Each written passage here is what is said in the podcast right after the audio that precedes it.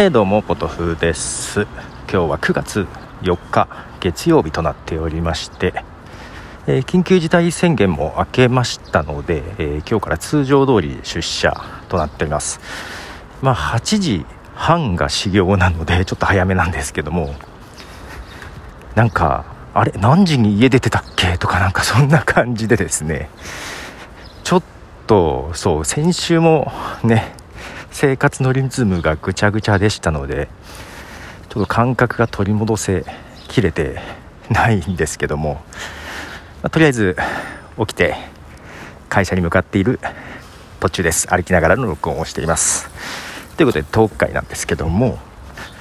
いやーちょっとね先週は忙しかったですね。うん。でちょっとね日本ポッドキャスト協会ですか。サイトを作ろうかと思っていてちょっと作りかけてはいたんですけども完成させなきゃなと思っていてなのでマイカップオブティーですね本編の方。こっちの方もやりたいんですけどちょっと週1はさすがに厳しくなってきたので しばらく隔週にしようかなと